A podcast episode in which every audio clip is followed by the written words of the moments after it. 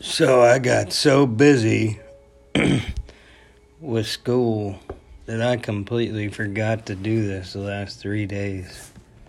So we're going to pretend that the last three days actually did happen. And this is the morning reading from Jesus Calling by Sarah Young. Shut up, TV! Dang! All right. So, come to me with a thankful heart so that you can enjoy my presence. This is the day that I have made. I want you to rejoice today, refusing to worry about tomorrow.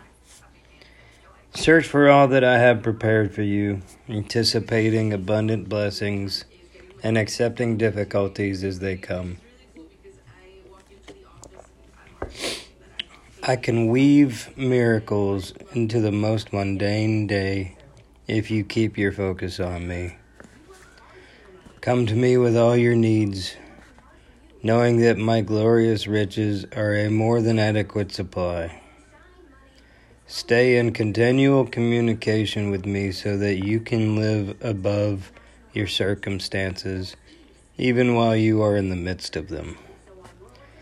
Present your request to me with thanksgiving, and my peace, which surpasses all comprehension, will guard your heart and mind. And a reference for that. I'm actually really into that one because I think it's better to just thank God than to ask for things. So if I do want to ask for something, I thank God for the thing that I want to ask for, like He's already given it to me. Because asking you shall receive, that means you don't really need to ask. Just go ahead and thank Him for giving it to you. Because you've got it.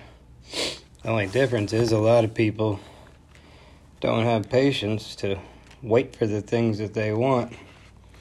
And God will give it to you when it's the best time.